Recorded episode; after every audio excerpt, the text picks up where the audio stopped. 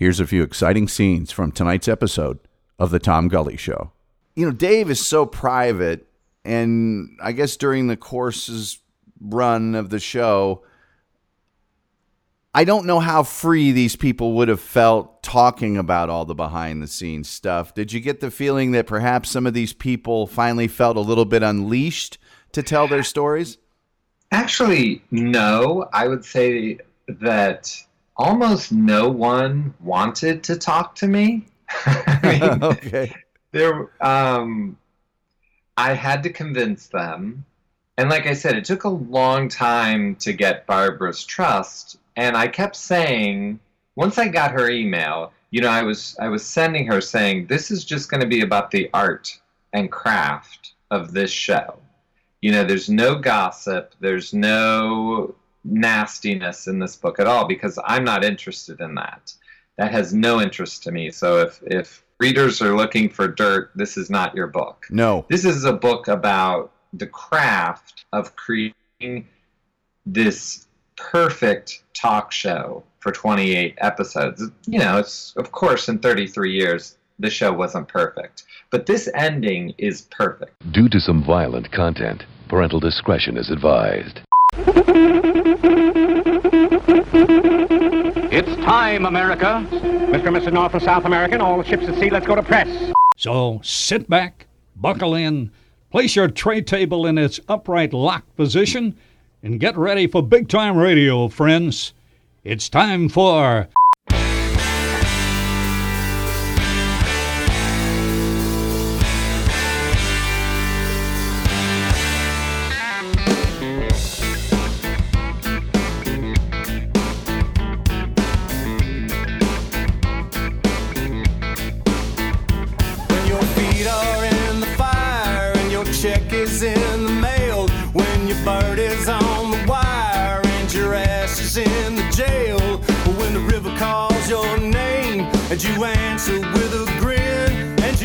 Wrestle with the blame when the lumber hits the skin. And it's time to pay the toll. Let the truth wagon roll.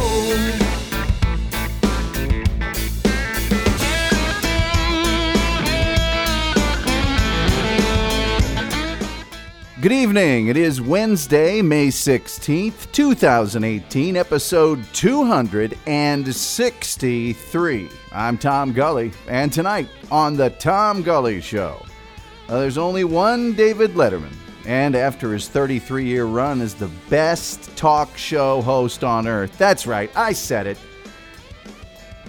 He made that faithful announcement that he was riding off into the sunset. Well, it came as a shock to all of us, especially to me.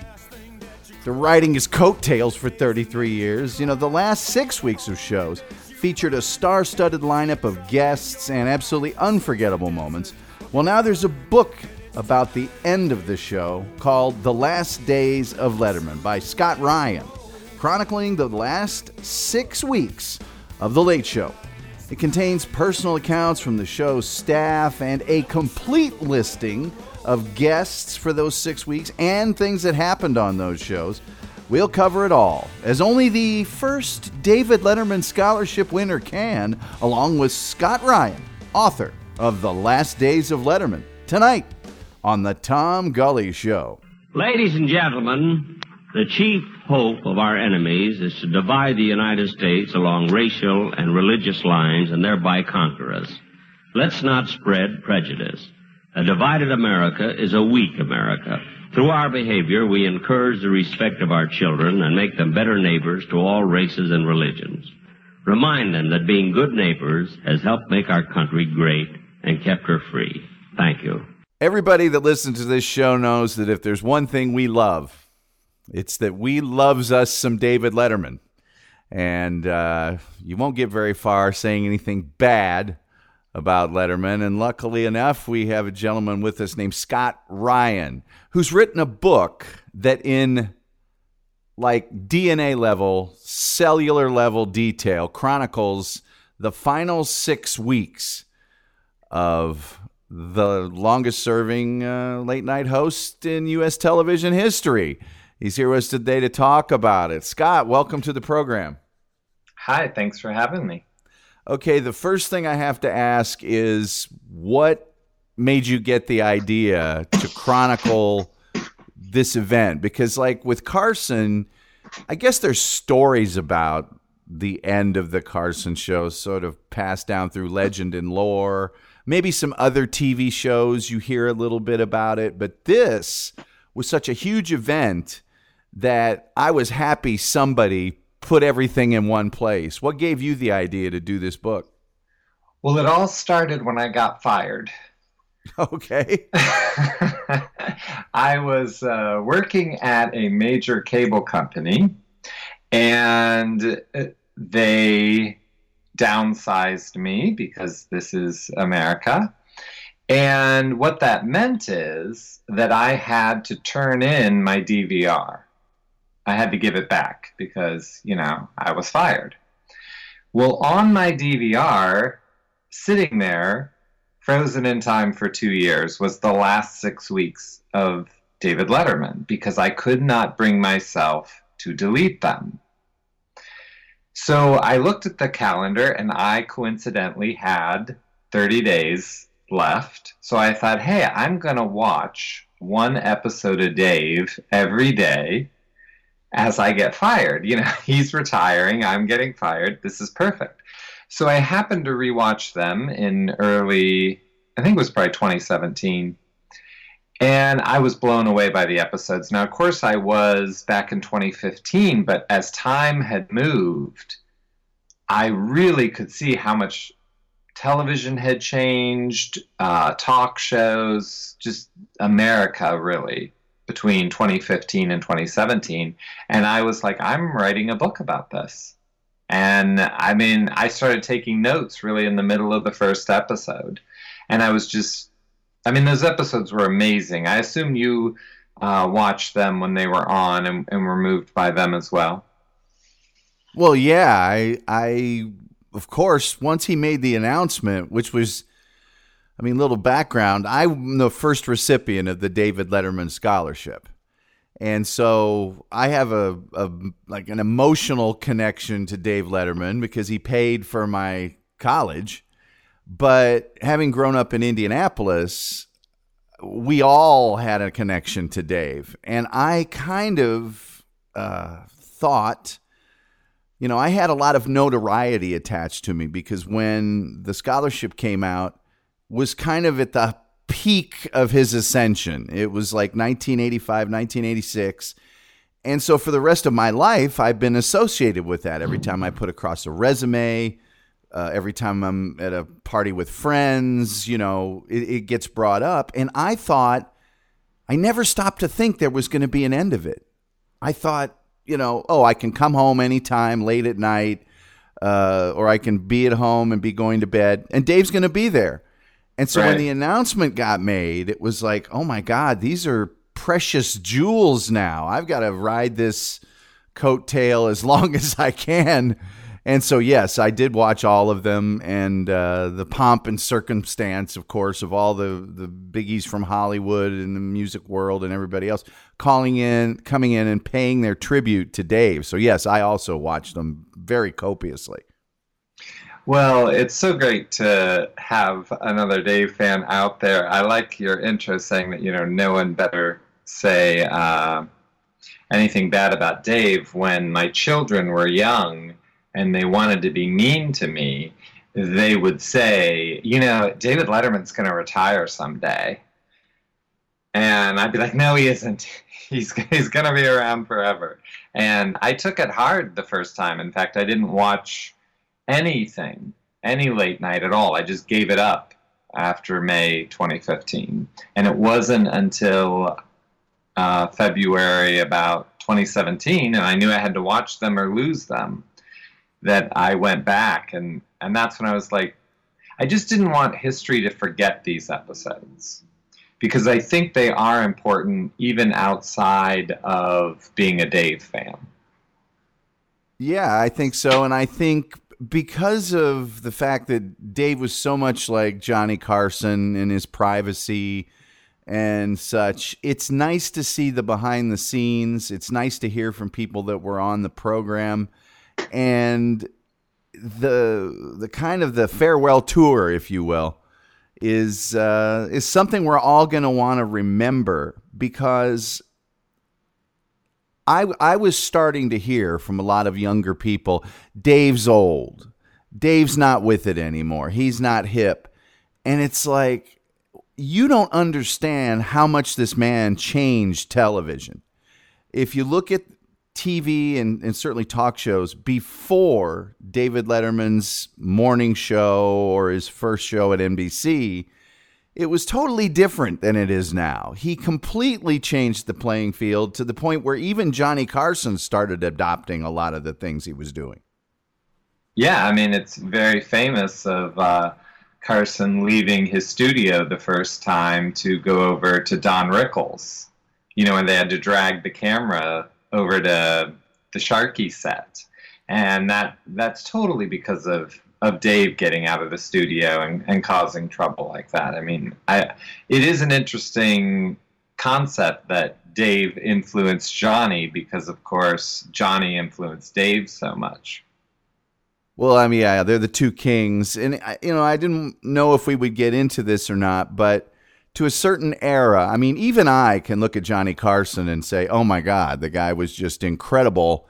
Uh, I'm kind of a tweener. When I was a kid, Johnny Carson I would watch all the time, and then when I was in college, Dave started, and Johnny was kind of the last remnant of old Hollywood, and that whole sort of talk show thing, you know. And he was he was the master at it. But when Dave took over, everything got deconstructed with the you know stupid human tricks, stupid pet tricks, the Velcro suit, the Alka Seltzer suit. But people forget, you know, that he worked at Taco Bell and the Bryant Gumbel thing with the bullhorn. I'm not wearing any pants. Where the the Today Show was doing a live broadcast, and Letterman starts harassing them, and just all the great stuff that he used to do, which you can still see a lot of this stuff on YouTube. So your book was great because you covered all the last six weeks of shows, each show specifically, but then you also covered all the different aspects of the show like the monologues, like the top tens, and you give some history of that too. So it's a book about the last six weeks, but it is also a book that tells you about the show in general. Well, I would say that the the majority of the feedback I got back when I was working on the book is I'd say, "Oh, I'm doing a book about Letterman," and then they would always say, "Oh, so you're going to write about Joaquin Phoenix?" And I say, "Oh no, I'm just doing the last six weeks." Oh, but you're going to talk about Drew Barrymore taking her top off, right? No, I'm I'm just doing the last six weeks, and people like couldn't get that idea. But the thing is, Dave was on TV for 33 years. If you try to cover 33 years in a book, I don't know. I, I just didn't feel you were going to get the essence of Dave. And in this, because we drill down and maybe sometimes too deep into these episodes, um, I think you really get the essence of what it was like to watch The Late Show and all the things that changed up. And my first idea was it was just going to be my opinion on these episodes. I never dreamed in a million years I would get the access that I got. You know, I just thought, oh, I'm going to write about this. So what I started doing was tweeting Barbara Gaines and asking her for an interview because I really wanted to talk to her about her end montage. The very last thing you see on the last episode is this seven minute montage of Dave's career that Barbara Gaines put together. Yeah. Set to the Foo Fighters. Well, that and I just, just like a acid flashback of the Letterman show. Yeah, I mean, it's got everything. So I kept tweeting her. It took me, I don't know, a really long time. And finally, she agreed to do an interview. And from that interview, she gave me someone else. I think it was Sheila Rogers, who was the booking agent. And then Sheila suggested this person and that person. The next thing you know, I had like 25 late show staffers. And so, really, in the book, I'm not there very much at all. It's really them telling you about the last 28 episodes, which, you know, is probably more exciting than me telling you about the last 28 episodes. Well, that's the question I had for you, one of the big ones was how did you get ask, access to those people? And you just answer it. Did you get the feeling that you know Dave is so private, and I guess during the course's run of the show, I don't know how free these people would have felt talking about all the behind the scenes stuff. Did you get the feeling that perhaps some of these people finally felt a little bit unleashed to tell their stories? Actually, no. I would say that almost no one wanted to talk to me. I mean, okay. there um I had to convince them. And like I said, it took a long time to get Barbara's trust, and I kept saying once I got her email, you know, I was I was sending her saying this is just going to be about the art and craft of this show. You know, there's no gossip, there's no nastiness in this book at all because I'm not interested in that.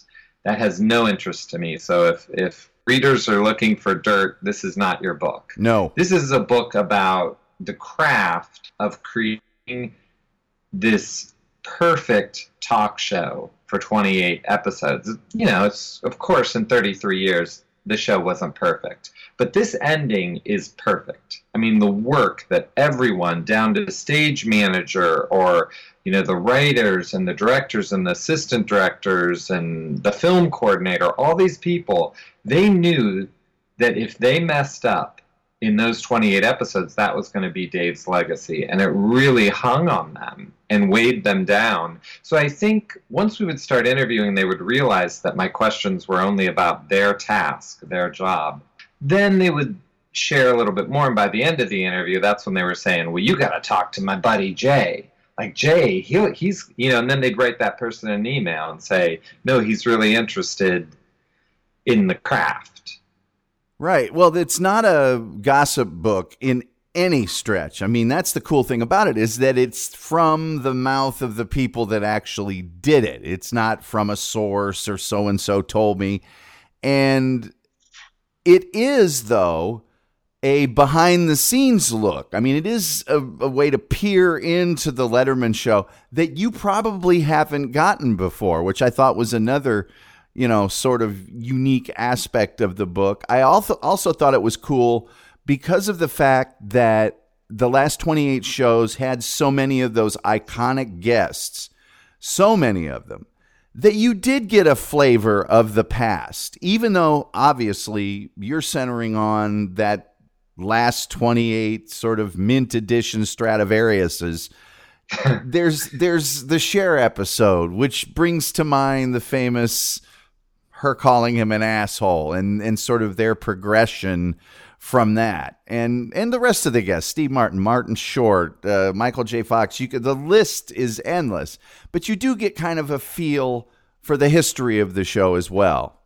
Well and because the people who went on the show and did well are the people who were not there to promote. And that was the first thing i noticed when i watched them two years later is that you know, if a guest came on to promote their latest movie, it just wasn't a good interview. And that's what a talk show is. Like, you turn on the Tonight Show or the Late Show, whatever, right now, tonight, I can guarantee you every guest they have on tonight is promoting their latest thing, and it's probably a piece of crap.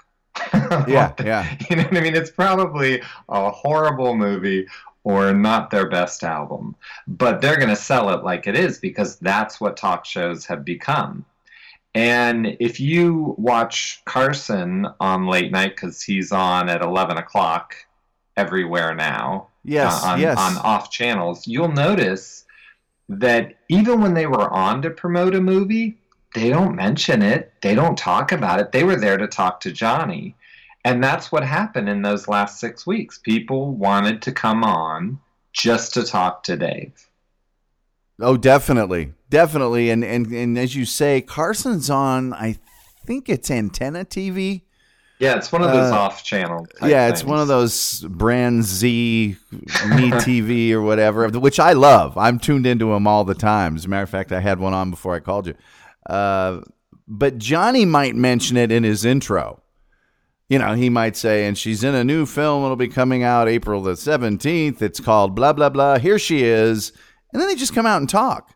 Right. Uh, you know, one of the guests that, that uh, was during the last six weeks that is somebody that I now, I mean, I'm totally in love with this woman. And she's very much associated with Letterman in terms of um, late night, was Amy Sedaris Oh, yeah. and I mean, you know, she's like almost uh, his Don Rickles or something. I mean, it's it's a, somebody that when she would come onto the show, uh, you know, it, you knew it was going to be awesome. And her last appearance was spectacular. Well, yeah, and one of the things, you know, I've seen all of these 28 episodes probably five times each. So I've it's it's like the Zapruder film to me. I've studied it so. And when you watch Amy walk to the desk, it hurts her. She's carrying it in her shoulders, in her, you know, the way she's clenching her fists. She's trying not to cry. She's trying to keep it together because it meant so much to her. Now she goes out and kills because if if someone went there and sat and cried at the desk, Dave would be mortified. Yeah. You know, he he doesn't want that. He wants Amy to make him laugh, and she does. And, you know, as a home viewer, that means something to you because that's how you're feeling as well. And guests like Amy Sedaris and Sarah Jessica Parker, and then, of course, Norm Macdonald, um, they really let the viewer exp- express what they were feeling. Oh, definitely, definitely, and uh, you know, you got those guests like Julia Roberts and people. There's so many of them over the years that were just sort of like standard. This is going to be a great interview, no matter what. When they would when they would show up, who would you say were your favorite guests out of those final 28 episodes? Well, my all time favorite late show guest is Amy Sedaris. Um, Awesome.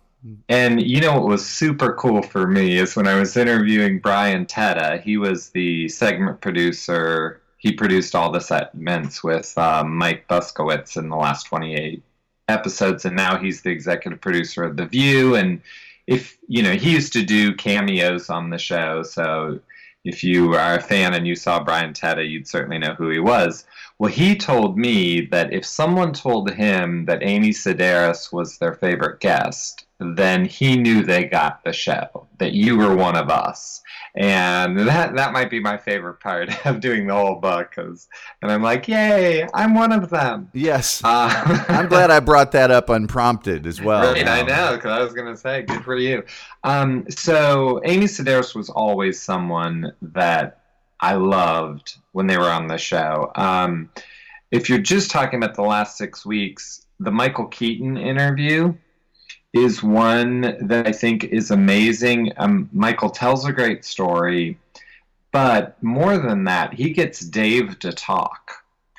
And Dave ends up sharing a tidbit that was really, you know, as a viewer, I remember thinking, oh my gosh. And then when I interviewed people, even the people, the staff there said they didn't know this. But Dave talks about how when he was on the variety show, the Mary Tyler Moore show, he had to sing and dance and he hated it. And they show a clip and it's funny. Yeah. But but then he admits that that's the reason he would never host Saturday Night Live or appear on it at all because he hated the Mary Tyler Moore variety show so much. he was never, he just said, I'm never being in a skit. I'm not doing that. And those were the tidbits. You know, you talked about Dave being private. In the last six weeks, he was less private. He really was sharing things and just not in a Kathie Lee Gifford way right. you know you had to kind of look for them but they're all there and those are the things that i'm bringing out in the book you know when dave shares something or when someone shares their feelings about dave's those are the moments from the episodes that i i focus on So Amy Sedaris, you mentioned Norm Macdonald, and Norm's got a talk show now, and Dave appeared on this talk show, and he like talks during the whole thing about his past and his background and everything, like an hour long interview, and it just it absolutely floored me. Norm, of course, is is also one of my favorites, and he really got emotional. Yeah, uh, everyone I interviewed picked Norm as their favorite performance in the last six weeks, uh, hands down. I mean, that's probably the biggest section is on the Norm because everyone wanted to talk about it, and much to my editor's dismay, because he, you know, he's, he's keeps on me not to overpraise, but I say it's the greatest stand-up appearance on any talk show ever, and I stand behind it, and and so does the staff. I mean, can you imagine? Like he cries Yeah. in a stand-up performance. That's crazy, and it's sincere, and it's earned, and it's also funny. Like his jokes are great. I, I mean, honestly, I think it's the best stand-up performance. And what I got from the staff is that Norm worked on it for months. I mean, he contacted the show and said, "I want to do stand-up." It wasn't like they asked him to come and not sit with Dave or something. He said, I want to come back and I want to do stand up. And um, I think it was Mike Buskowitz, who was the other segment producer. He told me when he went in the green room to meet Norm, Norm had napkins and envelopes and notebook papers and just this whole plethora of things written everywhere. Where even right then, he was still working on it and writing it so it would be perfect. Well, and let's not also forget it's Norm Macdonald, who is Right. typically kind of anti showbiz to a certain extent. You know, I mean, he's his persona is that of a guy that wouldn't be affected by the moment or anything else, and and he's you know so often kind of playing a character to a certain extent. Uh, or, or he's maybe he's just that person, but he's a person that wouldn't get that way. And to see him sort of choke up like that, it was like, whoa, uh, that, that's uh, that's something. Yeah, and and it it truly moved the staff as well. I mean, um, when I interviewed the director Jerry Foley, he said that Norm wouldn't even tell anyone what he was going to do. They didn't even know he was going to tell. Because what he basically does is he tells the first joke he ever heard Letterman tell. That's how he closes his set. And you know he didn't want to tell anyone, and they really had they, they didn't know what he was going to do, and it was kind of a, a tense day for everyone because he was so nervous, and and Jerry Foley said he basically spent that whole day like trying to get out of Norm just because they wanted to capture it to know what was going to happen. So I think emotions were definitely running high at that point because there's only three episodes left. Right. Did you get any interesting feedback from people regarding their reaction when the announcement was made? Because to me, that was a, you know, kind of like Pearl Harbor gets bombed moment. I mean, it was like, oh my God, Letterman's going to stop. Uh, did did anybody talk about that particular aspect of it? Yes, I actually, I asked, um, knowing in advance that you did. well, see, that's that's total talk show. You know, Yeah. we're supposed to from the pre-interview. Um, yes, my the first main chapter in the book is all about the announcement, and when I would interview people, that's where I would always start because I would try to get them back in that mood. So my first question to everyone I interviewed was, "How did you find out that David Letterman was going to retire?" And then in the book, I can put it together piece by piece. So you hear about that whole day from everyone's different point of view, from the top of the company who were invited into Dave's dressing room to some of the people who were down on the stage and how they found out, um, even all the way to the CBS executive who I interviewed. And to me, the thing that was most interesting um, it was Kathy Mavrikakis. She was the supervising producer. She said that while Dave was telling them, the Pharrell, the Pharrell song "Happy" was playing on the radio, and so basically she's losing her job. She's all this is ending, and she's now now every time I hear that song, I think that you know Dave's retiring. And so you get those little cool details that certainly help. Now, have all these people sort of landed on their feet? Because I know that was a big aspect of it. I mean, people don't think about that. They think, oh, well, you were working on the Dave Letterman show, so now you're on the Stephen Colbert show. And that's not the way it works. No, I mean, some of the crew stayed with Stephen Colbert, um, but actually, I think all of them, I shouldn't say all because I'm sure not 100%, but they, they pretty much all landed on their feet and have good jobs. Uh, they're at late night with Seth Meyers or James Corden, um, The View, like I said. And so that was kind of interesting because getting these interviews a lot of times were hard. I had to wait till their dark weeks to get them because Right. they're they're doing another show and I would they were all super nice to me as far as giving me photos from the last week and from their phones and things that they had kept but so they would answer my emails but I would feel bad I remember I emailed this one guy who now works at late night with Seth Meyers and asked for a picture that I really needed and he was like, "Oh, well, I have to do something for Seth. Can I get it for you later?" And I'm like, "Oh, just so you know, you can always do my emails later. Please take care of Seth Meyers first. Yeah. Nothing I ask for is important."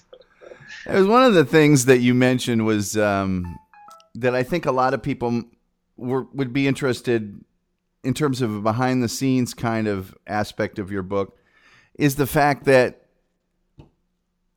I don't know if it was true for the run of the show, and I think you do make mention of the fact that the last two weeks this was especially true, but you think these shows are all buttoned up at a certain point.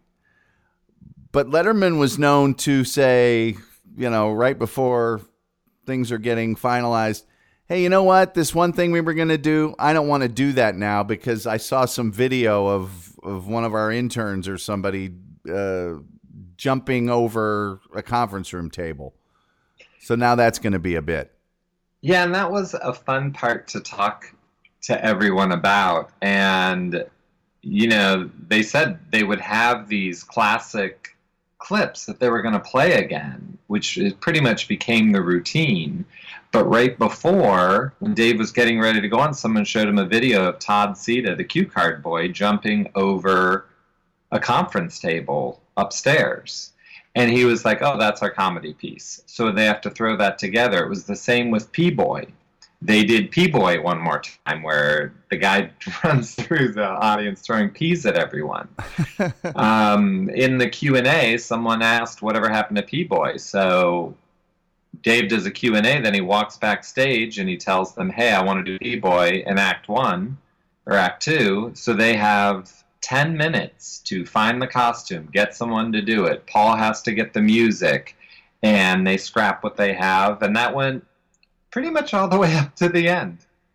Where, and that, isn't that the best part of watching Dave? When he throws the blue card away and they just go off and do something? Oh, definitely, definitely, and and because I watched Dave number one when he was a weatherman in Indianapolis, and then he hosted this, oh my god, god awful late night movie show, which was just basically him with a paper bag full of popcorn that had like grease stains on the bottom of it and a metal folding chair doing movies. It was called freeze dried movies or something like that. It was late, late, late, late at night. And, you know, he's always been a guy that sort of celebrates, you know, low end, crazy stuff. I mean, dropping things off buildings, running over stuff with uh, steamrollers. Uh, those are the kinds of things that nobody would have done on national TV back then. and he's the guy that changed all that. I mean, when you see on, say, Jimmy Fallon, a Brazilian soccer star, no, it's Jimmy Kimmel, a Brazilian soccer star kicking a soccer ball across the street to the top of another building from the top of one building, that's all Letterman.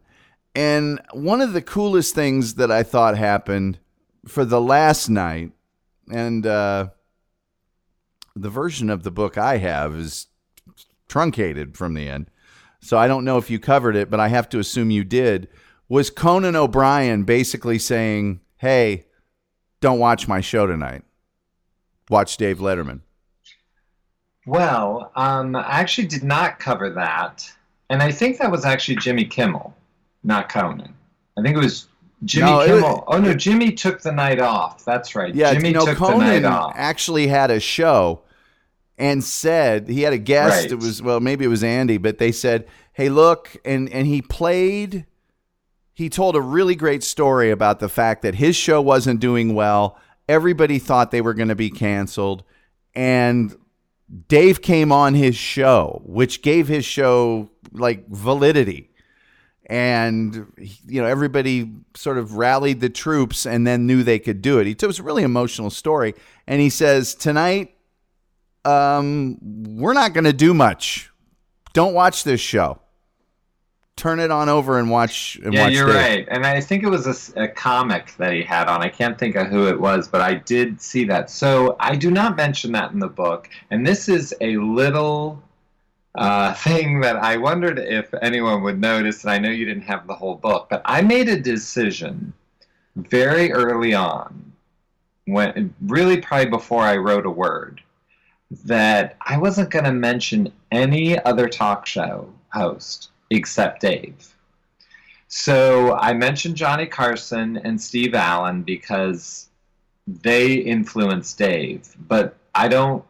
You will not see Conan or Fallon or Colbert or any mention of anyone else in this book. I wanted this book just to be about Dave. It's not about late night wars at all, Right. or not that Conan had a war, but um, it was just a decision that I made early on. So none of the other hosts are in this book. I Well, just wanted it to be about Dave. It's probably a good strategic decision. I I did enjoy the uh, tip of the cap that Kimmel and uh, Conan gave him. I I was very pleased by that because you know Dave's gone. We're sort of looking around, going, "Oh, now who am I going to watch?"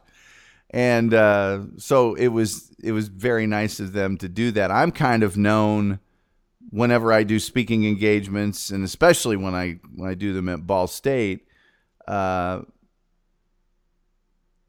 at the end of my introduction is, you know, hi, I'm Tom Gully, and you know, blah blah blah blah blah, and of course, Jay Leno is a big fat jerk.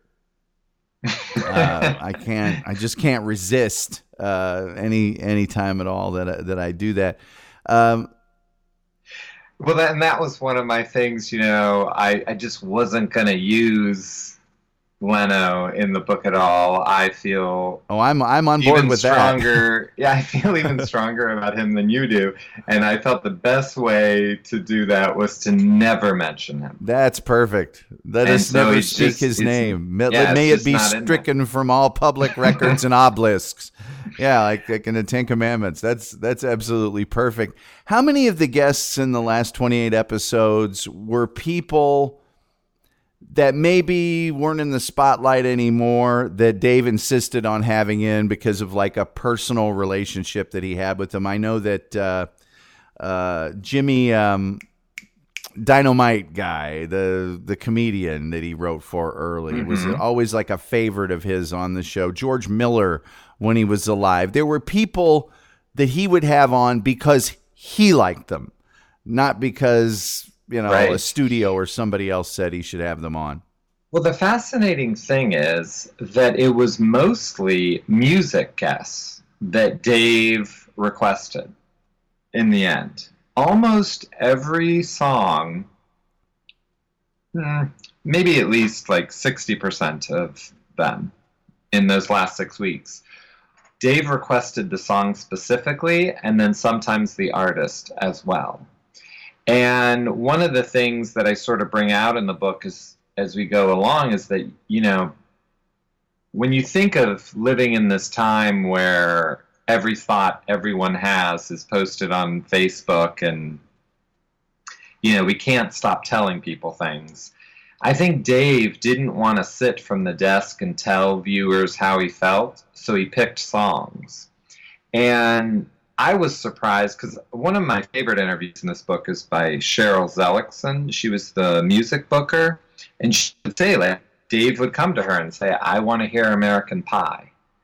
She was like, "American Pie? That what? That song's Right. kind of long." He's like, "No, yeah," and the whole song. Then it was her job to find someone to sing it and and get Dave what he wanted. And through these songs, um, the circle, may the circle be unbroken, uh, keep on the sunny side of life, America. All of these songs, when you think about it, they are Dave telling you his philosophy in life. Stand by Me was another one. Um, so I don't know. I think that is a really interesting aspect of how important music is to Dave. I think he cared more about the music, honestly, than he cared about the guests coming in, the top guests. Wow. The I think the Will the Circle being broken was was that Steve Martin with a bunch Yes. of people? Yeah.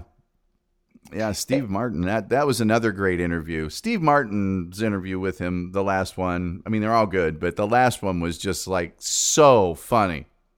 Yeah, it really was. And and Steve Martin says something that it cracked me up every time I proofread the book or whatever. He says, When I heard you retiring, I thought, You've got to be kidding. Then I remembered, wait a minute, you're not funny. Yeah, yeah. I mean, that's such a Steve Martin joke. Yeah, and then he was talking about, you know, there's there's real friends and there's show big friends, which of course we're not. right. Uh, yeah. I mean, he was so uh, so good at being, you know, cruelly funny in a in a way where you know he's really, really, really joking. Um, you know, what what's sort of the response you've gotten to the book thus far? Well, I, I've I've been really really lucky. So one of the like I said, Barbara Gaines was my first interview, and I had to really like convince her because they'd all sort of been trained not to talk. So one of the deals I made with her from the get go is you'll have final cut. I will give you the book, and if you don't like it, I won't do it. I'll take anything out. And so Barbara Gaines, who was Dave's executive producer and worked with him for the whole run, I mean, morning show to the end, Wow. She didn't ask me to cut one thing, nothing. She didn't ask for a change. She loved it. She actually would give me other facts. I mean, she would say, no, that guy, he's the stage manager, he would do this, or this happened here, or whatever. So it's not like she just didn't read it. She had feedback. And then also um, Rick Scheckman, who was there the whole time as well, all um, from late night on. He he worked for Dave for 33 years in the control room.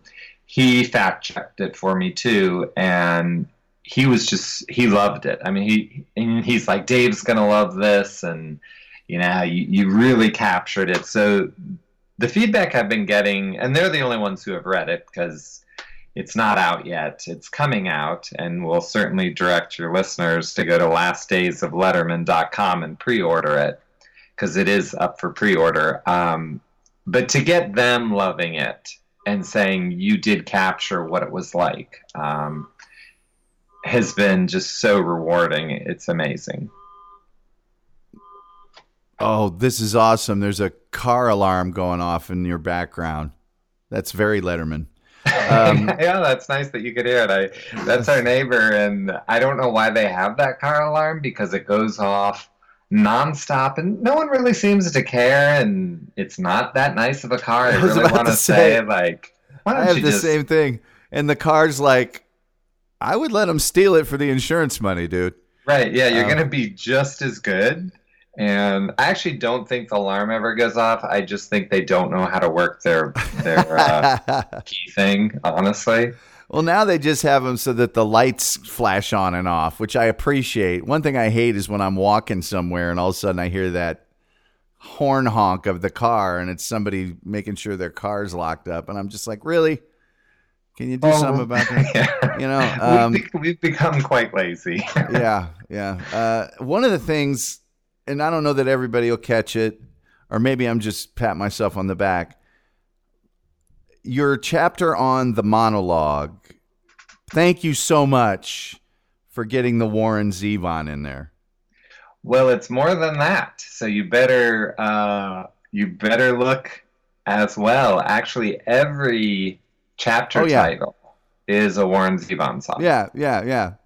Uh, And that was one of my ideas very, very early on. And that was something that I had pitched to Barbara. I was trying to show them, like, no, no, no, I'm really a fan. And um, luckily it worked out um, that, that I could find a Warren Zevon title that would, like, the announcement when Dave retires, that chapter's called I'll Sleep When I'm Dead. And uh, the very last chapter is people talking, you know, just basically saying what it was like to work for Dave for 30 years. That one's called Keep Me in Your Heart for a While. So it was, I'm a huge Zevon fan. I assume you, you know, if you're, you've seen him on Dave and. Oh yeah, yeah. Enjoy every sandwich. I mean, Right. yeah, definitely. I mean, there's a there's on I think it's called Concert Vault or something. There's a a Warren Zevon concert. Uh, this particular website has all sorts of concerts. Remember when we used to go to concerts in the early 80s and they would show the concert up on the big screen and you thought, you know, while you were at the concert, they'd have that diamond vision screen above it and you thought, "Oh, they're just showing that to us." Well, some people recorded them. And there's one from like 82 with Warren Zevon that I can't stop watching. I watch it all the time. He does um, Poor, Poor, Pitiful Me straight into Cadillac by Bruce Springsteen. It's a from it's like a theater in Passaic, New Jersey or something. So yeah, I'm I'm a big Zevon fan. I'm probably not as up on some of the later uh, titles. Uh, the, the the album with Model Citizen on it, and that one I really liked. But uh, yeah, I'm I'm a big Warren Zevon fan, and and really his last performance on Letterman and his Ah. last interview is just uh, really. There's a there's a big movement on right now to get Warren Zevon in the Rock and Roll Hall of Fame, and I'm like the fact that he's not already in there is just right like it's, it's criminal. ridiculous i mean when when the lackluster groups who are going in now and warren isn't in is horrible i one of the things that i'll never get over as long as i live is that i actually convinced bill scheft to write the foreword to the book and he was Dave's monologue writer for 22 years or something ridiculous and always stood off to the side of the desk for people who maybe don't put the name with the face. Well, so I had told him, um, hey, I'm doing the Warren Zevon titles. Do you want to pick a Warren Zevon title for your forward? And I was I gave him a um, suggestion, and now the song is going to go out of my head. It's like tear. It's like Tears from a Clown, except it's not that. Do you know what song it is now? No. I should have. Pre- I should have prepared this. It has clown in it, whatever the title is, and. Bill Scheft said, "I am never going to compare David Letterman to a clown, so I'll pass." And then I felt bad because uh, I wasn't saying Dave was the clown. I thought Bill Scheft was the clown, but that's even worse. I couldn't come back saying, "No, no, no, you're the clown." So uh, he had considered calling his "Poor, Poor, Pitiful Me," but in the end, we decided it's it's just listed as forward. yeah. So Yeah, that's uh, that's a great story. My interactions with Letterman were almost hundred percent through his lawyer. I'm sure you. I'm sure you didn't have to deal with Ron Elberg on this. Uh, although it might have been interesting because he's the one that formed Worldwide Pants, legally created the entity, and there was another one called uh, what was it? He had he had like two or three different companies with these bizarre names, but the people I dealt with on the show, the number one person was because see, being the first scholarship winner, I actually had access to get tape and hold seats to his program. So I would sort of this contact amazing. Yeah, well, believe me, I did not wear that out. I knew how that would have been received. I mean, I think I took advantage of it two or three times. And those But- were late night or late show. I'm sorry, I'm interrupting, but I'm, I'm no, no, the, these were I, these were all uh, late night. okay. I, I never went to the the Ed Sullivan. By that point, I thought, man, you're going to look like a real jerk, uh, having won the scholarship in '86, trading on that to go to. But I but I did uh, shortly after I won the scholarship, and then I think once, two or three years later, and once, two, three years later after that. Uh, from time to time, I would. Uh, well, we'll get into that in a second, but. Lori it? Diamond. Can I ask you who the guests were? I'm sorry, I'm taking over. Uh, but I, find can this so remember very well the the guests. The first time I went was Linda Ellerbee, Oh, okay, I remember her. Sure. and uh, yeah, she was. I forget who the musical act was. Frankly, it was all a blur because people don't realize that while the commercial breaks are playing, and by the way, this was back when Dave was still smoking, so they'd break for commercial. He had a brew. I mean, it was like a bud was sitting on the edge of the desk, and he had a, a, uh cigar working during the break. But people don't realize that during the break, that band is kicking ass Oh, the yeah. entire time. Also, before the show starts, when they're warming up, oh my god, that that band is just like just spectacular, absolutely spectacular. There's uh, you know, there, there's no, there's nothing like it. Um, I don't think I would have. I, I'm I'm still amazed that you had this ability. I think I'd have been like, um, can I come see a Darlene Love Christmas show, please? Can I just have that one? Because I always wanted to see. I went to the Ed Sullivan, I think four or five times that I've been able to see a show, and I, I've I saw some big ones. I actually saw his comeback heart attack show with um, Robin Williams and Jerry Seinfeld and Regis uh, when he came back after the heart attack. So Sure, that was like sure. a huge show. oh, And then giant. I, yeah, I mean, I was just, I just happened to be in New York City. I mean, we didn't even know, it was a surprise that he was coming back. It wasn't an announced thing. yeah, And it was actually a Friday. And as you know, they never taped on Friday no, but they wanted him to tape the Monday show on Friday to give him two days of rest. So I just went and stood in line. I, you know, and just got in. So that was amazing. And then I also saw the show with Led Zeppelin after Dave won the Kennedy Center honor. And so he talked all about going to the White House and meeting Obama and the whole experience, which was another.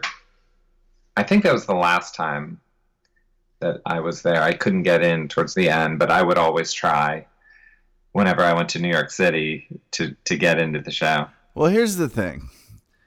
I kind of knew that because of the day, the way Dave is, that I didn't want to ingratiate myself in that way at all. Really, I mean, not not too much. Uh, one of the things his lawyer told me one time. Uh, I always go and speak at Ball State. I try to do it when they award the scholarship. I used to go for the awarding of it every year. And incidentally, Ball State's done a rotten job of putting a spotlight on that scholarship. I mean, you can't even find out who won the darn thing. It's not on their website. You have to go up into the telecommunications department into like a side conference room where the plaque is with all the winners on it. It's it's really bizarre because there's mm-hmm. a whole Letterman Center for Media and Communications there now. It's like a 21 million dollar building. And there's no evidence that he's been giving a scholarship since 1986 and uh, a, a full ride scholarship. So, you know, uh, it's it's a little weird, but when I go back and speak, uh, I'll and anytime I have any inter- interaction at all, like the character that I did that you know that I created to win the scholarship, uh, Letterman owns that character. You know, you sign your rights away when you enter the scholarship to those works. And I one time got approached to do a Christmas special on an Indianapolis television station with that character. I had to ask the attorney, and he was like, "Yeah, I don't think Dave's gonna mind if you use that." You know, uh, you know, you know. He goes, "I don't even think I need to ask." Uh, he goes, "In fact, we don't need to sign any papers or anything. You go right ahead." So, um, you know, but his attorney told me one time. He said. Uh, he was going to give some things away some some t-shirts and some frisbees and some sponges and collapsible drinking cups you know the usual letterman stuff and he said um, why don't you come with me you can carry this stuff you're a big guy because his attorney is a is a short guy but a really imposing dude uh, ron elberg and so i go out to his trunk of his car he opens it up it is loaded with Letterman merch. I mean, just to the gills. And he goes, You know why I like you, Tom? I said, Why? He goes, Because you never ask me for anything. He said, All these other kids that win this thing, they are constantly me asking me for things, and you never, ever ask me for anything. So, fast forward four or five years later, I'm starting to feel like the you know the the World War II veteran they bring out in a wheelchair at the Fourth of July parade because every year they're starting to go. And there's our first winner back there eating the soft white food. Tom, take us to stand up for you, will you please? Um, even though I've spoken to all these kids all day, and I know when I first started doing it, nobody minded me using profanity in my speeches, and I know now they really do. So times have changed. So I'm sitting back there one year with my date, and back comes Ron Elberg, and I'm thinking, oh my God, I'm in trouble. Because this guy's, he's super nice, he's super personable, but he's also a little scary. And uh, he comes up and says, Dave's mom has requested that you come sit at the front table with her. Aww. And so I went up there, and it was kind of interesting because Ron Elberg was sort of conducting the conversation. I didn't want to bug her. I was still on my, hey, don't ingratiate, don't overdo it. And he's like, so Tom, tell her, mm, you know, Dorothy, how many Addies you want, or Dottie, or whatever he called her. And I'm, and so he's getting the conversation going, and then we had a nice conversation. And uh, I think it was for two or three years after that that I got to sit there with her and Heinz, um, the guy that she was there with. And uh, so little things like that kind of over the years, it's been a good thing. I get asked every now and then, I would get asked by Ron Elberg, hey, can you put some stuff together that you've done? And I would always put it in an Atlas supermarket grocery bag because that's where Dave was a, a Sure. bag boy in Indianapolis. And I would I would take it on over to him or send it to him. And uh, so I've kind of kept a real, you know, at arm's length kind of a thing going there because I, I'm very respectful of that privacy. I think one year from from Mrs. Letterman's birthday, uh, Dave's mom, Mrs. Letterman, uh, we were all all the scholarship winners and were asked to write a little essay about having won the scholarship, and they put it in a book and sent it to her or something of that nature. I forget what, exactly why we were asked to do it, but um, yeah, I've always tried to keep a little bit even. And then the other thing is, I can't stand New York City. Um, Nice place to visit, but I don't even like to visit it that much. When I lived just 45 minutes away in Connecticut, I never went there. I I got I got ripped off by a guy. I think five minutes into being in New York the first time I went to Letterman. Well, that I- might be I- oh, your yeah. fault, not Oh. his. Well, no, I understand that, but it just made me like, oh man, I can't believe I just got t- a guy just ripped me off for twenty bucks. Uh, it was a cab driver. You know, I was like, I, I need to go to uh, Thirty Rock, and he's like, okay, give me twenty bucks. And I had a date with me, and and and I hand him the twenty bucks, and he just turns around, he drives like a block forward and goes, get out of my cab. I, I just gave you twenty dollars, and he goes, "No, you didn't." I went, yeah, I did. She was sitting here. We just gave you 20 bucks. And we were running really close to the start of the show that we had to be there. You know, I had my tape and hold tickets with me, so I knew I'd get escorted right in, but we were really cutting it close. And so I didn't have time to call a cop or argue with him. I said to get out of the car and hail another cab. It was awful. Yeah. But I look at it a different way. For twenty dollars, you got a story.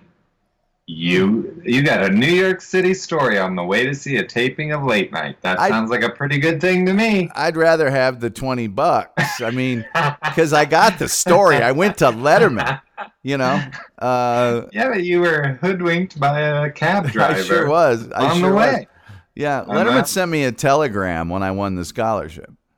And I sent him one back. And it's in some books about him and stuff like that. But I've never really, you know, I, I want to keep that the way it is, you know.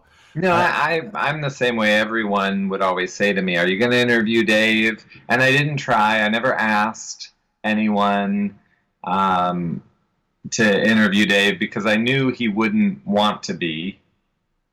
It's the first thing. He, he's not going to want to spend his time with me. And this book was really more about the people who helped him. You know, more so than than what he did. Of course, I would have, I would have interviewed him, Yeah. but I would be. There's something about meeting your heroes, and and Dave is is definitely a big influence on my interviewing skills and comedy and and things. So it would have been something.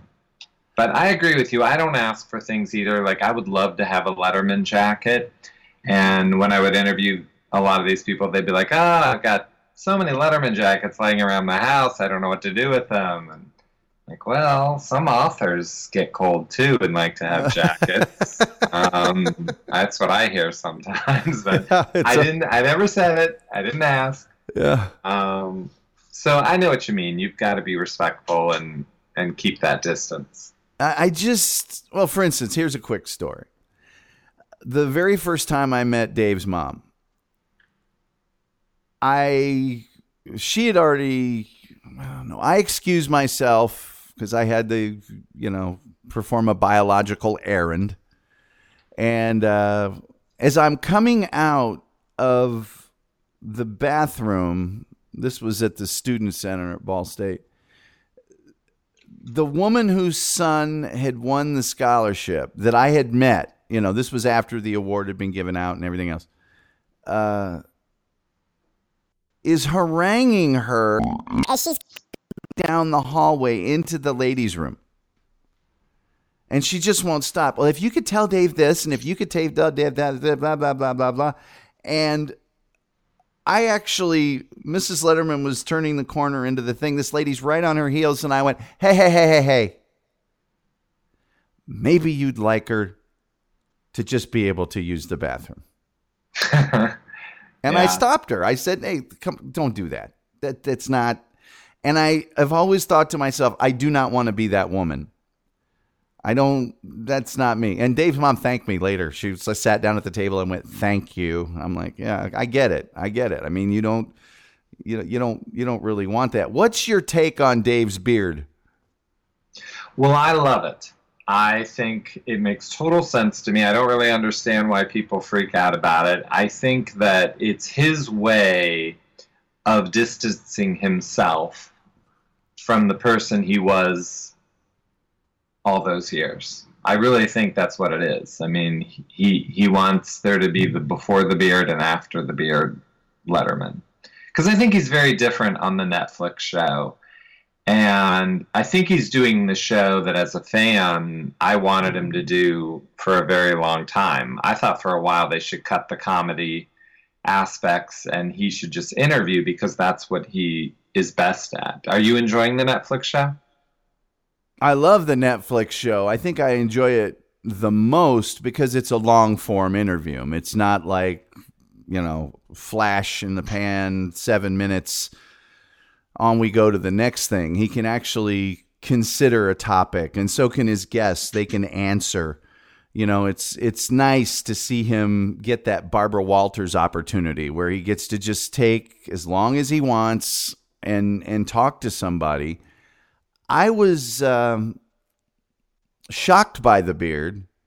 But when I heard his explanation, because he said, I told myself after 33 years of having to shave each and every single day that when I was done with this, I wasn't going to do it anymore. And then it made perfect sense to me. I'm not crazy about the bearding trend in the country, but his explanation, I was totally fine with it after that. Not that he needs me to approve his beard. No, I think he does. But- I think he was waiting for your approval. I think Yeah, this yeah. is gonna this is gonna be big time because I'm sure he listens to this show. No, he doesn't. he He does not know this show exists unless somebody told him. Although I I do get his attorney whenever you know I least expect it. I'll get a note that says, "What are you up to these days?" And I'm expected to write him a note telling him exactly because a lot of the scholarship winners have not gone into communications at all. hmm You know, like some of them manage banks now. It's because it's not an easy business to get in or stay in. And so some of them never went in. They never got a job, you know, in any form of communications whatsoever. Uh, so yeah, uh, he may be, you know, have been told, but I'm sure he's not aware. That's that's yeah. Believe me, I've never thought I was on his radar at all.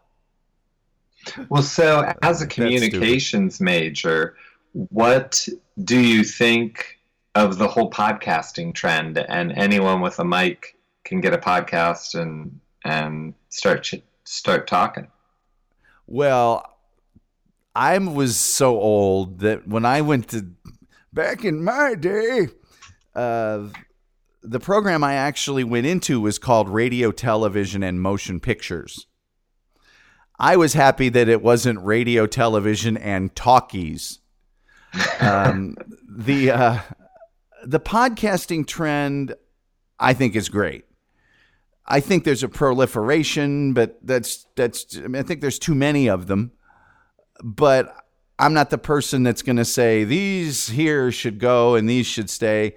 I think it's fine that there's a million of them. Then people have to market themselves. I love the idea that people are now able to own their audience, and unfortunately, terrestrial radio has gotten so bad and so Uh. syndicated and so unlistenable that I think podcasts are really, really wonderful. A really good podcast is a thing of beauty. It's, uh, for instance, the discussion that we're having. You couldn't do it on terrestrial radio. Right. And Yeah. people all the time say, you know, I'll do a 20 minute interview with you. And I'm like, well, not interested. I, I have to do the things that terrestrial radio can't do. So you're a nice guy, so you didn't use a bunch of profanity during the interview. I generally don't. But if my guests do, I don't care because that's something terrestrial radio can't do. And I love podcasts and I love podcasting. I think, and again, it's the big thing is you own your audience, you can develop your own audience. You know, you're not bound by ratings. If you get an audience of 50,000 people that listen to your podcast, you're in business. You know, and then you can just grow it from there. So I'm I'm I'm really behind it personally. What do you think about it? Well, I I have five, so I must like it. but my Okay. main one is uh, the Red Room podcast. Red Room uh, from Twin Peaks. We, me and my brother-in-law Josh Minton, we started nine years ago. Really, kind of before podcasting had exploded in that way. I didn't even know what a podcast was, and we cover television. So, and Twin Peaks which is mostly what we uh, talk about. Like we just counted down the top TV theme shows of all time, and yes, Late Night with David Letterman was on my list. So, um, I mean, I think it's I think they're great. I really enjoy them, and I like the freedom of them. And you're right, the length, and that you can do whatever you want and say what you want, and either someone's going to listen or they're not. You're, you know what I mean? You're you're going to know real quick if it's working or not. Well, in shows like yours, these programs. I admire people that pick a, stup, a topic and that topic has an audience. I kind of try to do that from show to show, which isn't as effective. My show is to completely schizophrenic. It's interesting people saying interesting things. If I think something's interesting, then I talk about it. But I there's so many TV shows that I would love to do a podcast on, and I know that's real successful. It's amazing to me that even in this day, people will ask me what a podcast is. Right. Yeah. They'll say, "What's a podcast?" Okay, it's a broadcast.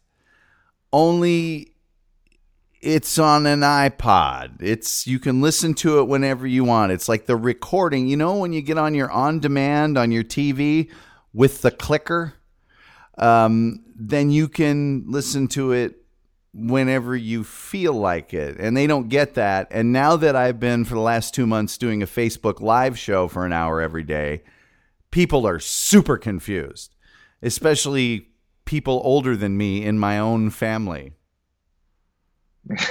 Well, they're supposed to be. Yeah, they're really confounded. I saw your thing you do there on the Facebook, and it didn't have what you said you were going to be talking. Mom, that's the podcast.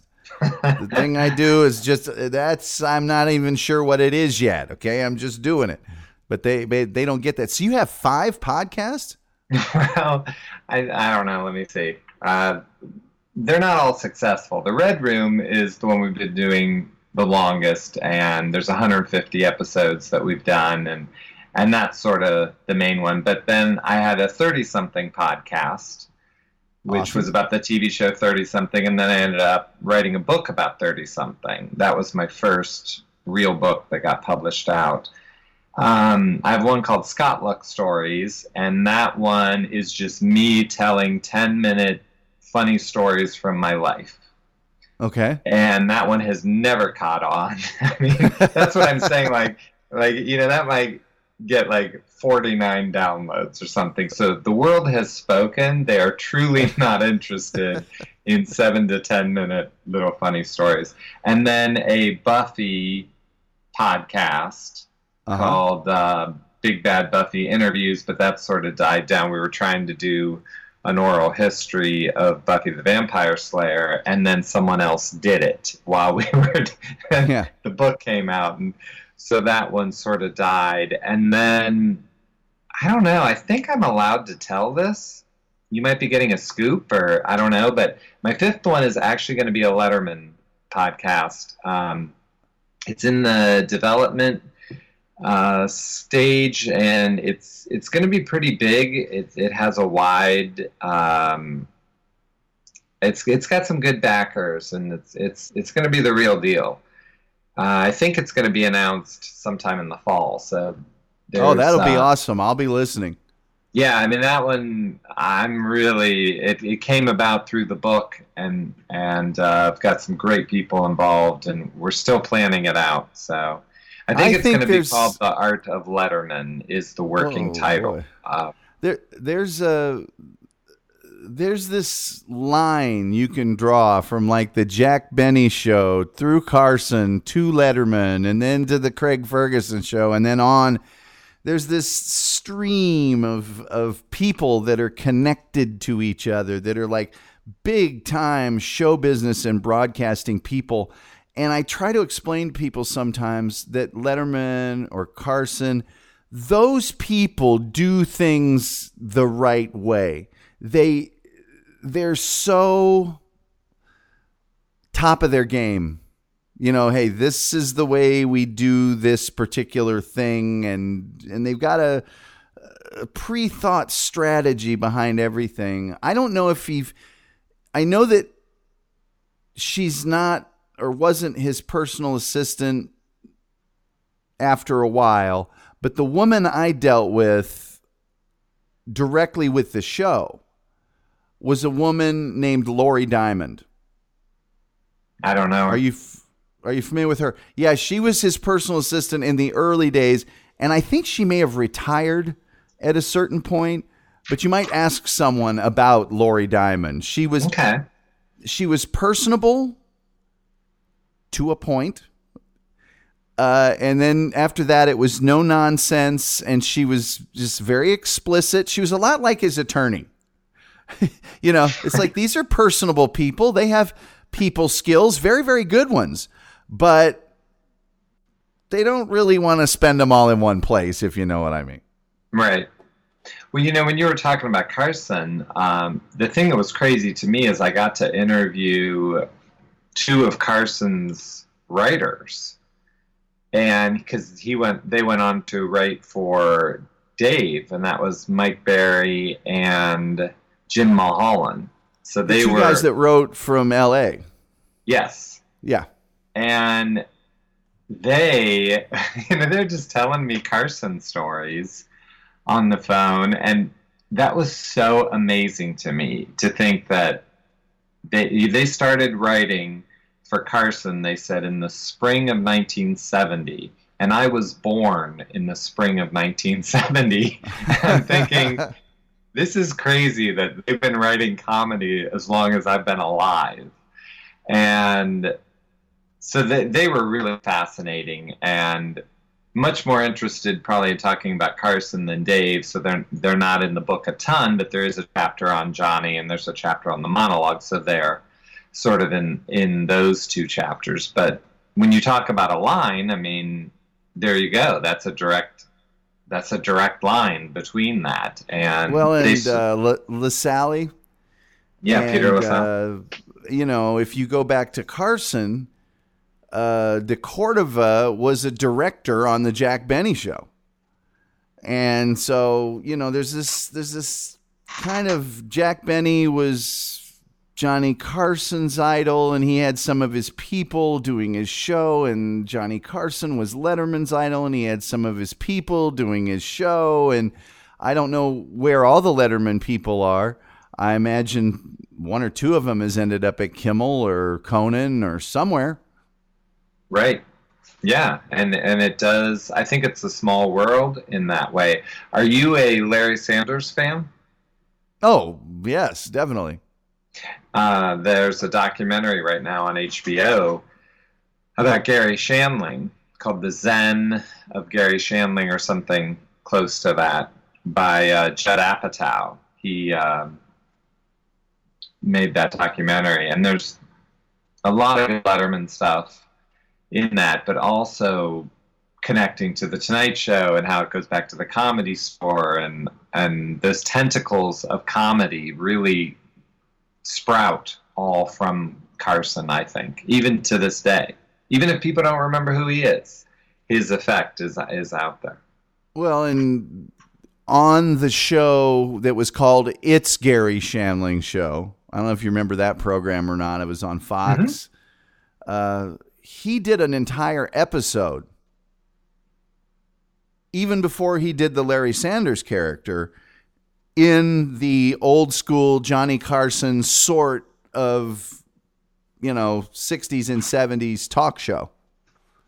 An entire front to Yeah. back episode like that. Yeah, I remember it. I mean, I I I was almost too young to really get the It's Garry Shandling show. I would love to rewatch it. I wish it was streaming. I think it would be a. Sh- I think it's a show that should be. Like, let's put that on Netflix and instead of Full House or something. Uh, because I would love to watch it now. I have a feeling that you would see even more connections to to what comedy now. Yeah, it was genius. It was really played with the medium, and his set was his home, but he knew it was a set, and people would come on the show that were his friends, but they were also he knew they were acting on the show. It was it was crazy. It was awesome. Um, but anyway, well, the book is the last days of Letterman, and you say you can get it where? if you go out to lastdaysofletterman.com, we're taking pre-orders now, and we need the pre-orders now because we're working on convincing companies that this should be in bookstores everywhere. Uh, this is from a new publishing company, and we are trying to get off the ground. And of course, they're looking at us like, "What? If you're not a corporation, we don't deal with you." But I think this is a title that should be everywhere, so we're trying to to give them data that people are interested in in Letterman. So if you go to lastdaysofletterman.com, you can pre-order it. I'm going to sign all the copies that are ordered from the website. So come out and support us, and we'll be thankful. and lastdaysofletterman.com. The link to that straight to the ordering page will be, as always, in the posting about this show on my website, thetomgullyshow.com. And I doubtless have mentioned it in the intro before the interview. So there we go. There's a little time machine trick for you. well, um, I, I hope you have huge success with this book, and uh, you know, thank you for putting it together. It to me was a fascinating look in the behind-the-scenes workings of the longest and hosted by my favorite. I can't help it. Uh, talk show host and really TV personality of all time. And uh, thanks again for being here. No, thank you. And the next time you're at Ball State, shoot me an email. I'm from Columbus, Ohio, the home of Jack Hanna. And I would love to come over and hear one of your speeches. I've never been to Ball State. Look around. We'll spend the day making sure nobody uh, chases people into bathrooms. That would be great. And um, I can maybe help salve over some of the deep hatred that I have from the city of Columbus due to my mockery of the Columbus crew leaving town. So, Well, I did Um, see you had some tweets about that. I will tell you that I could care less about sports. So I don't I didn't even know the Columbus crew was leaving or not leaving until I saw you tweet about it. So that I shows wrote you a how whole much article. I wrote a whole article that went viral on Reddit, and people from Columbus probably are hanging me in effigy right now. And I, I don't care. I actually lived there for a. I had a project, a long project I had to do, um, in Columbus. What's the place I lived in? West. Oh, I want to say it was. It's one of the World? suburbs. Was it West World? Because that was no, that was no, in the no, computer. no. It was uh, it was a company. Westchester, West Jeffries. I don't know. It was a company I mean- called. I, it was an interesting thing. It was a medical advertising agency called Gerbig Snell Weisenheimer or something I don't like think that. Gerbig, Snell, Weisenheimer was ever interesting. I don't know anything about them, but I'm just going to go by the name. Seems well, the only interesting thing about them was that they were a medically dedicated place. But here is the interesting thing about them. I was fascinated by the fact that I was at this medical intensive ad agency that had the same initials as uh, GSO is the medical shorthand for gunshot wound when when they come into an ER. You know, it's like we've got a 34 year old male with a GSO. I mean, GSW. GSW. Sorry, excuse me. GSW stands for gunshot wound. And so it was always people at the agency would be going, you know, well, we'll get some GSW letter letterhead in here, and I'm like, do you really, do you know what that means? Did you think about that? Could you maybe not have jumbled the letters around because to people like my mom, who's been a nurse for 40 years, G, when I told her I was going to work at GSW, she was quite alarmed. She's like, you don't want to do that. I've never heard of it. That and the crew are unbeknownst to me in Columbus, Ohio. Unfortunately, I may All not be the greatest Buckeye ever, but you know, I do love Well, Letterman. You're not missing anything. Anyway, thanks a lot for being on the show. And yes, we will catch up sometime. All right, thanks so much. You're listening to The Tom Gully Show. You'll find our snack bar chock full of good things to eat and drink.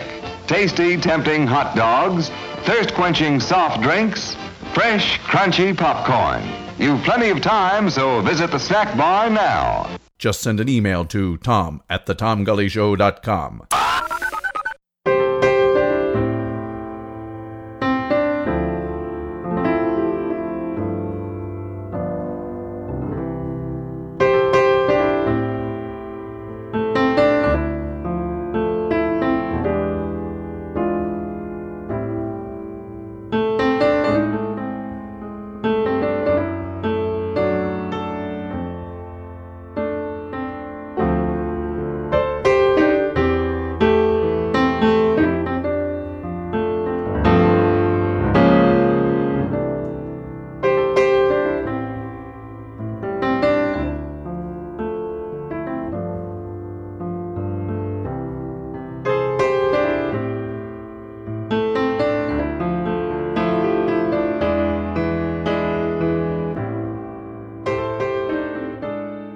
like to thank Scott Ryan for being on the show. You can get the last days of Letterman by going to lastdaysofletterman.com, and there it is for pre order right this minute. He'll even sign those pre ordered books for you, so go get it now. It's chock full of great stuff. We highly recommend it. And oh, by the way, you can go to the tomgullyshow.com and you can look at the posting for this particular episode, and that way it'll have the link right there. You just click it and you'll go straight to uh, Scott's page. So there you are. Folks, we'd really appreciate it if you'd share this on your various Facebook pages. Trying to spread the word means trying to spread our little show here. We'd appreciate it if you'd like the Tom Gully show. Not me, not me, not me, but the show. You go to the show page on Facebook as well. You can't also like one of my postings, okay? You gotta go to the page. If the mood strikes you. And of course, there's always thetomgullyshow.com. That's where you can find everything about the show, including our store, which is back up. If you're on a desktop or a laptop, you go to the top, it says store, click that baby. There's mugs, there's shirts, there's t shirts, there's sweatshirts, there's hoodies, there's hoodies with zippers in the front, there's mugs, there's glasses, there's shot glasses, there's messenger bags, there's clocks. The clocks. People love the clocks. So get that stuff too. You can follow us on Twitter at Atomic Palooka, and I'll explain that someday on the show. Or you can email if if you email me or Facebook message me would probably be smarter. What's Atomic Palooka mean? I will email you or Facebook message you back, and you know it's Tom at the Tom Gully TomGullyShow.com if you want to email me. But uh, I'll I'll tell you what Atomic Palooka is all about. Then you'll know. You'll be happy, won't you? That's going to do it for tonight. I'm out of here. I got to go talk to some people. I'll talk to you much later. You know, each night, Jay Johnson, he brings us in with the Truth Wagon. Go to jjohnsonmusic.com to take in all the great music that was left to us by the late, great Jay Johnson. And each night, we take you out with Russell Alexander and the Hitman Blues Band. You go to hitmanbluesband.com, it's all the stuff about the band. But if you go to hitmanbluesband.net and you sign up for their mailing list, very inobtrusive mailing list, okay? Very, they don't bother you. Maybe six of them a year. You're going to get a bunch of free blues songs by the best practicing blues band in the land. And that's Russell Alexander and the Hitman Blues Band. By the way, shout out to his wife, Joanne Alexander, the talented photographer S who uh, happened into one of our shows this week. Uh, thank you so much to her. And uh, anyway, do everything Hitman Blues Band. That's how we roll. And we will see you next time. Well, the bug can't lift a twig for a dog that's nothing big, but he don't want to. And the dog can't grab a cat, or a raccoon can do all that, but he don't want to. And I dream of you at night while you hold your baby tight, but he don't want you. You can see it in his eyes from the way he tells you lies. He don't want you. He stays at work too long and you beg him to come home, but he don't want to. Girl, I'd be so good for you. I know you could love me too, but you don't want to.